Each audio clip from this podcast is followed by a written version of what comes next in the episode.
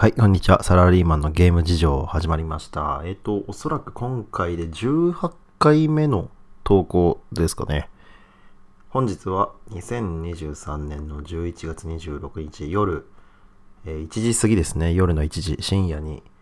えー撮っております。お風呂入って、えーコーヒー飲みながらね、ちょっと暖か暖かくしているところです。さて、えー今回ですけど、お便りをね、もらったので、まあ、それについてのお話をしていくのと、えーと、あとは先に仕事の話を先にしようかな。はい、えーと、もう12月になりますね。えーと、仕事の進捗といえば、まあ、年末ということなので、え私たち、労務部門ですね。人事労務の仕事をしているんですけども、えー年末調整のね、処理を今まとめていて、まあ、従業員のですね、えー結構いるんですけども、まあ、まとめて作業しなきゃいけない。まあ、人事とか労務やってる人は大半そうだと思うんですけども。なのなので、その年末調整が1個まず大変だということと、あとそろそろ、えーうちの会社は12月にね、賞与の支給があるので、えー、賞与のね、計算をしていこうということです。12月大変ですよね。あの、普通の通常の給与ももちろんあるので、給与と賞与、一緒にやんないといけないんですよね。やる時間は限られていて、通常の1ヶ月しかないということなんですけども、またその賞与っていうのは、あの、なんていうんですかね、えーいわゆる人事効果の結果を反映して、査定して、まあ、お金に換算していくと思うんですけども、あの、みんながね、同じ一律の支給だったら簡単なんですけども、まあどうでしょうね。僕の感覚だと大抵の会社はそれぞれ人事効果といって、まあ、要は人を査定してですね、評価を決めて、えー支給する金額を決めていくもんだと思いますので、それはどういうことかっていうと、結局は、えーある程度の期間までで、えー面接、面接？面談か。従業員と上長が面談して評価を決めていくということになるので、まあ、それが終わんないと、結局お金に換算する、そのステップに踏めないじゃないですか。で、それがですね、まだやってるんですよね。だから、それの評価が決まらないと、結局僕らっていうんですかね、まあ、要は計算する側というか、賞与の、えー、なんていうんですかね、作業をする人が、えー行動に移せない、移せないので、結構ね、待ちになることが多くて、で、ずっと待ってると、どんどんどんどん支給日が近づいてきてしまって、まあ、要はあの、なんだろう、誰に何、あの、いくら入れるのか決めるってだけだと、結局はね、勝手に銀行を振り込んでくれないので、こっちであの、要は振り込みデータものを、振り込みデータみたいなものを作るわけですよ。振り込み、誰にいくら金額ね、振り込むのかっていうのをね、作って、で、それをね、こう、銀行に送ったりとかしなきゃいけないんで、それがまあ、大変っちゃ大変かなっていうところですね。というか、そういうふうに予想していて、12月結構大変だなっていうふうに思ってます。まあ、残り、残り5週間ぐらいですかね、年末まで。うん。そういえば11月23日勤労感謝が最後の今年の休日ということで、まあ忘年会シーズンというか、どうなんだろう。あんまり今自分が勤めてる会社は飲み会っていうのがあんまりないので、いわゆる農会みたいなもの昔一回あったかな。なんか創立記念と一緒になんかやったような気もしてるんですけど、そんなところですね。まあ、やってもやんなくてもどっちでもいいんだけどっていうところです。年末はゆっくりゲームしたいなとも思ってます。はい。で、ゲームの話が出たところで、お便りのね、紹介をしていきたいと思います。ありがたいことにですね。えっ、と、2通もらっていて、1通はね、あの、Spotify で、えー投稿した分の Spotify って、なんか、このエピソードについてどう思いますかっていうアンケート機能が備わっていて、そこにね、コメントをあのいただくことができるんですね。はい、先にそちらからご紹介しようかなと思います。えっと、この方は、ちょっとですね、あの、読み方もしかしたら違うかもしれないんですけど、えー間違っていたら申し訳ございません。えーと、えーとですね、ユーザー名ですかね。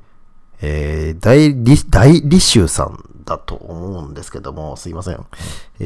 ーっと、コメント読み上げさせていただきます。懐かしいお話ありがとうございます。もうそんなに時間が経っていたんですね。隠れた名作でした。シリーズ1と2のシナリオと道中の分岐で変わるエンディングは今でも忘れていません。1と2のウルとアリスの旅路や仲間との信頼関係はとても素敵でした。えー、3は全くの別作品になってしまって少し残念でした。でも、いつか機会があればまたやりたい作品です。ということで、これね、何のあのコメントかっていうと、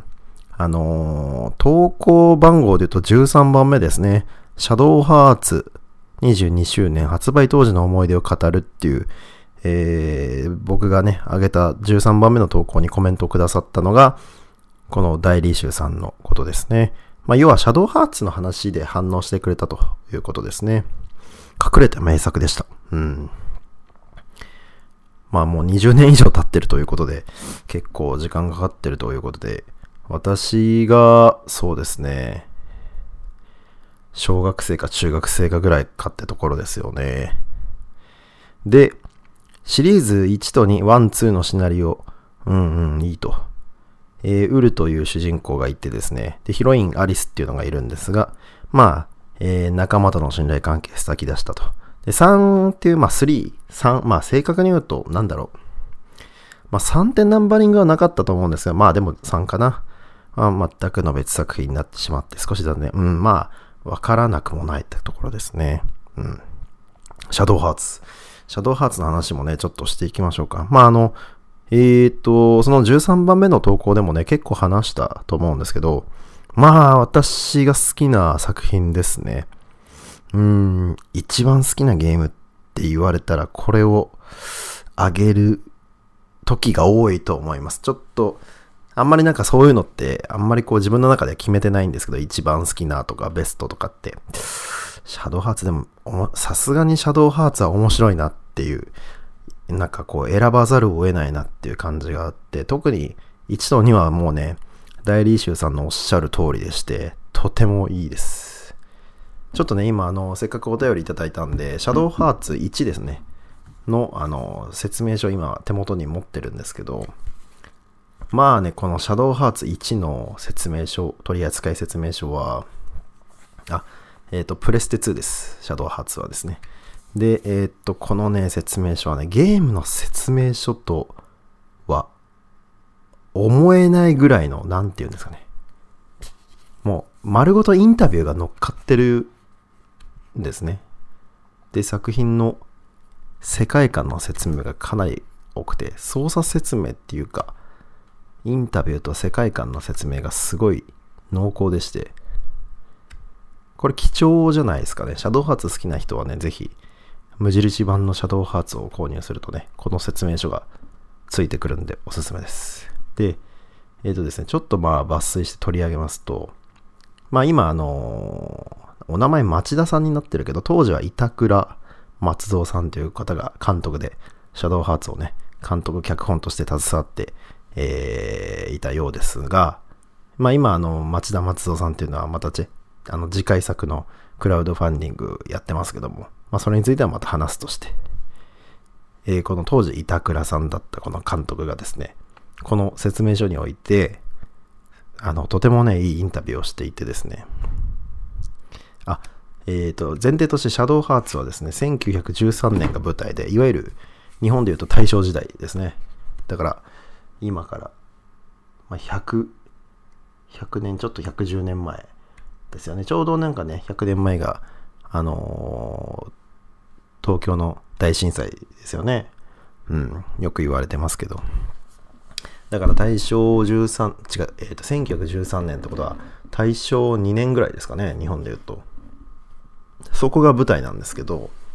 シャドウハーツ大正時代を舞台としていて、まあ大正時代っていうと、なかなかあの、なんだろう、発展というか、景気の良かったイメージがあるんですけども、この前読んだ本によると、今こうやって私が、まあいわゆるラジオの真似っこみたいな感じで投稿してますけど、このいわゆるラジオが始まったのも大正時代ということなんですね。うん。なんか今で言う NHK の曲があってですね、そこで初めてラジオ放送というのが始まったみたいです。あとはまあ単純に明治時代の影響というか、まああの、いわゆるそのヨーロッパ化っていうんですかね、アメリカナイズっていうか、えー、まあ、まだその時はアメリカの、まあ同じか。あの、要は洋服が流行ってきて、で、なんかあの、1923年にあの震災があったことで、東京でですね。えー、で、まあ、あの、和服とかって単純に動きづらいじゃないですか。で、そういう反省を受けて、あの、もっとその洋服、まあ、いわゆるズボン、関東大震災か。東京震災って言っちゃった。関東大、関東大震災の影響で、まあ、あの、洋服が、えー、導入が流行りだしたっていうのをね、この前本で読みました。うん。だから意外とこう、生活15年ぐらいですかね。だけども、生活をガラッと変えさせたっていう時代があって、で、しかもなんか景気も良くて、芸術も文化もエンタメもかなりあってと。で、サラリーマンっていうかね、いわゆる仕事する人も大量に増えてきたと。いう感じです。まあ、なんていうか、あんまり言い方良くないかもしれないけど、いわゆる、まあ、ホワイトカラーっていうんですかね。その階層。まあ、働く人ですね。単純にその、こう、役人とか軍人だけじゃなくて、えー、いわゆるサラリーマンというね、ホワイトカラーの人が民間企業に入って、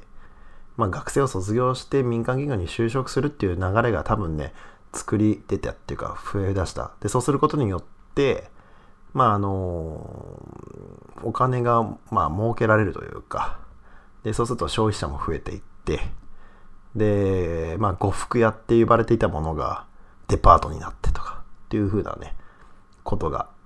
あったみたいです。なんで結構今の自分たちの生活の基盤になってたような時代なんじゃないかなっていう風に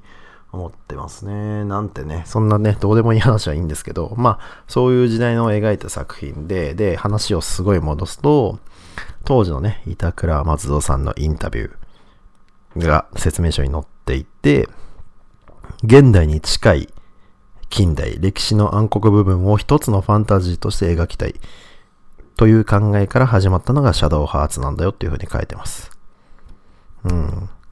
物語の舞台はアジアも欧州も混沌としていて、徐々に悪い方向へ落ちていく時代でしたっていうのは、まあ、要は第一次世界大戦とか、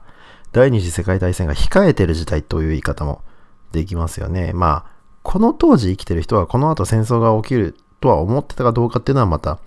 それはなんか考えてみる余地があるかなと思いますけども、えー、で、ちょっとまた抜粋すると、えっとですね、うーん、作中で主人公と敵対する人物たちも立場的には対立していますが、彼らなりの信念や守るべきものを持っています。うん。えー、単に敵を倒しても主人公たちは何も得られないのではないか。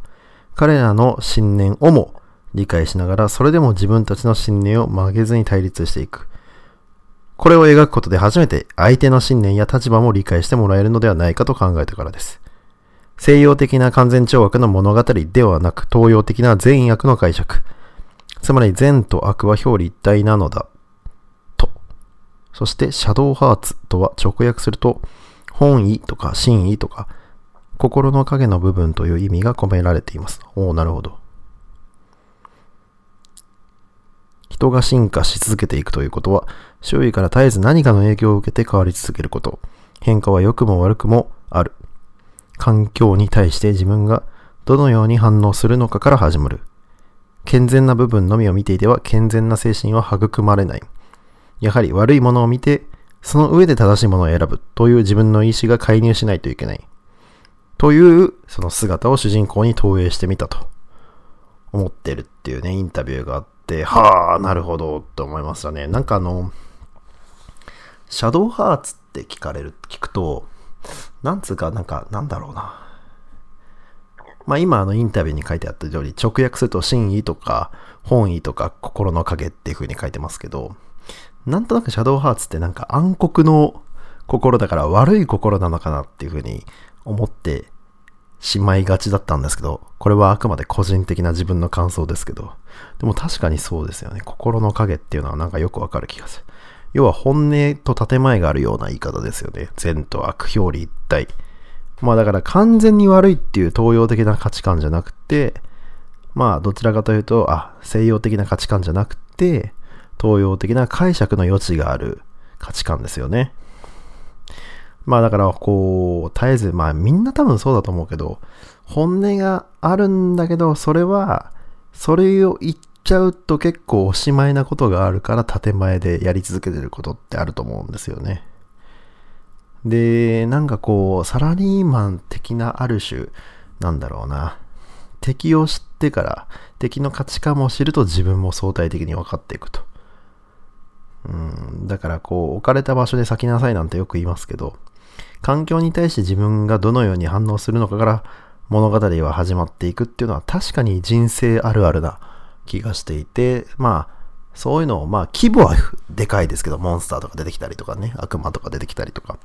だけど、そういう人生の取り組み方みたいなものを、シャドウハーツからなんか教わったなっていうか、なんかか自分的なこう価値観があってですね。まあ、あの、いわゆる、なんだろうな、今僕が言ったのってすげえ規模のでかい話かもしれないですけど、ゲームとしては単純に主人公とヒロインがいて、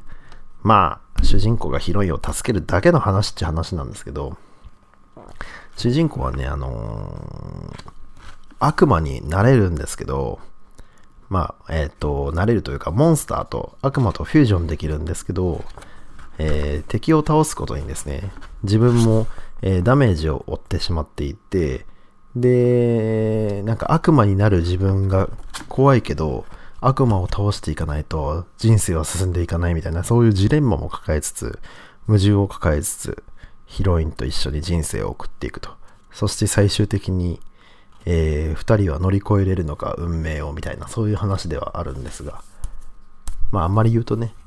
えー、なんかネタバレっていうかつまんない、まだこれからやったことがないね、プレイヤーの皆さんもがつまんなくなっちゃうんで、あんまりいいですけど、こう今日ね、あの今日っていうかその13回目の放送で多分もっといっぱい喋ってると思うんですけど、その時は。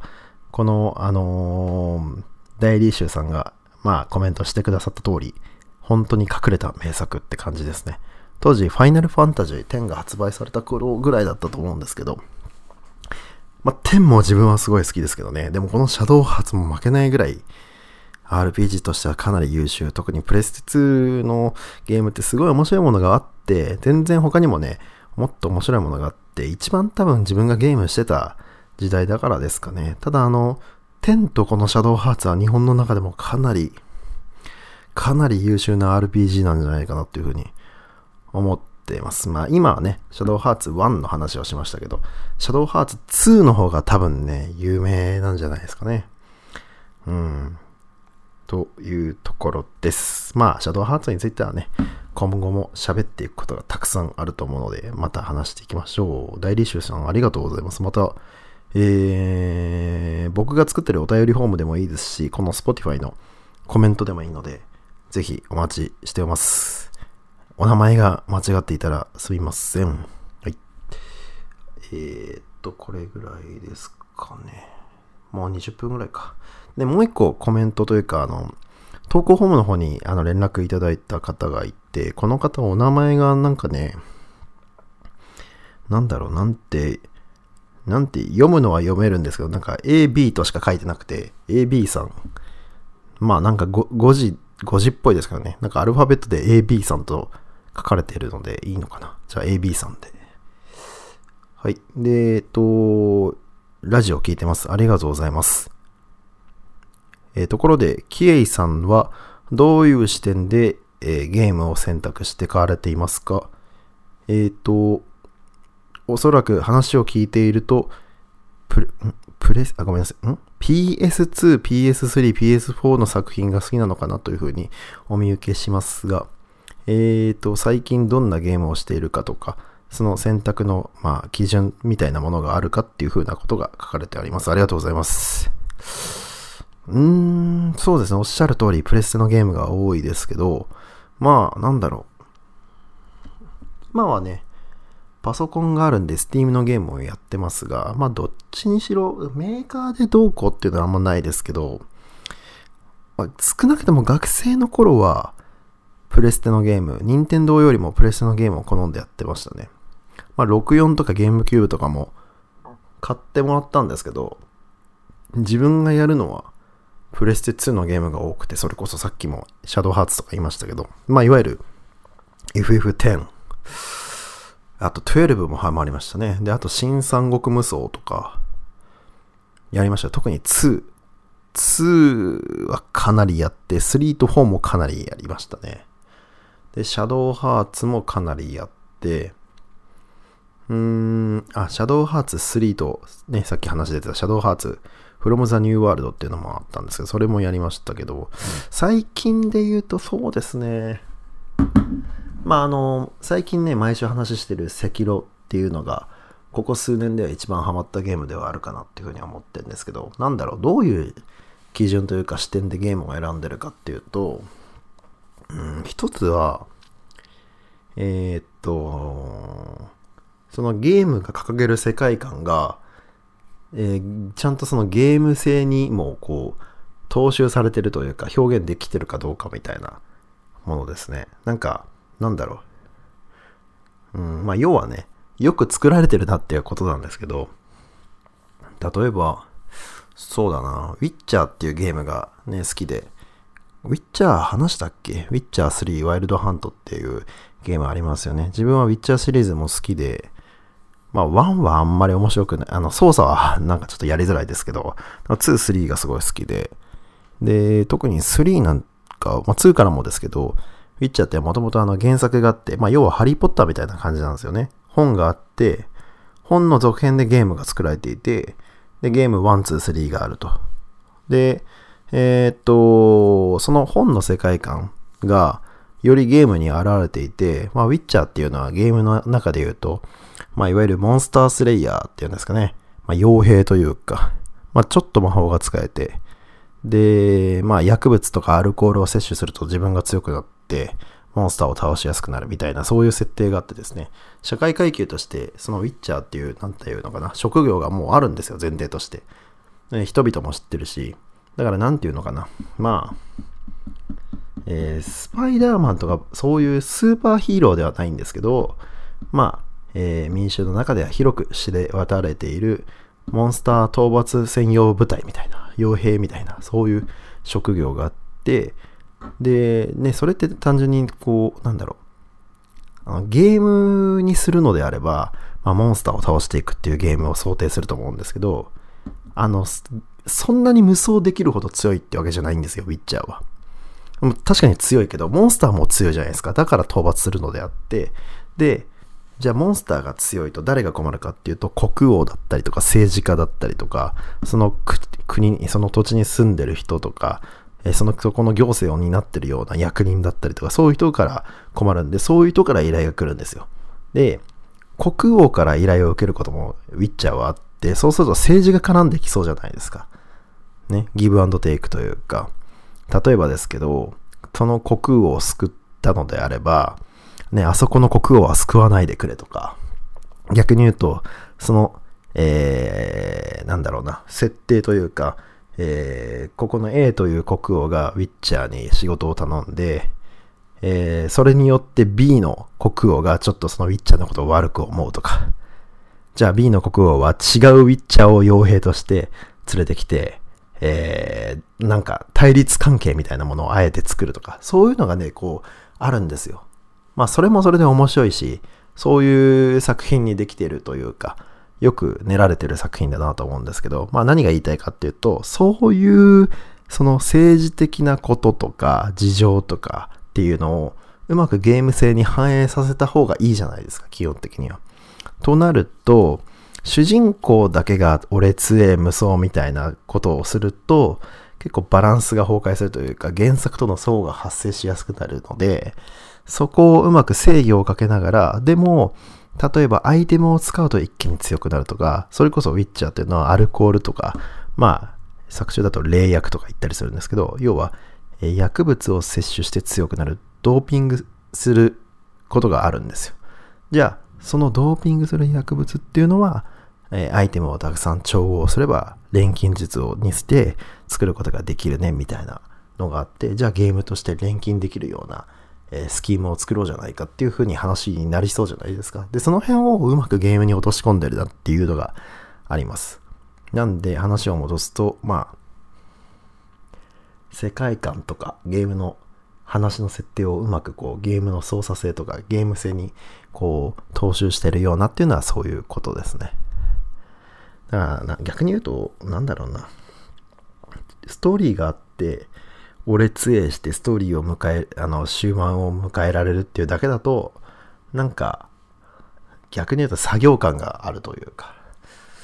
ですかね。ストーリーを活かしながらゲームを作るって、この前のファイナルファンタジー16の話もしたと思うんですけど、結構難しいんだと思います。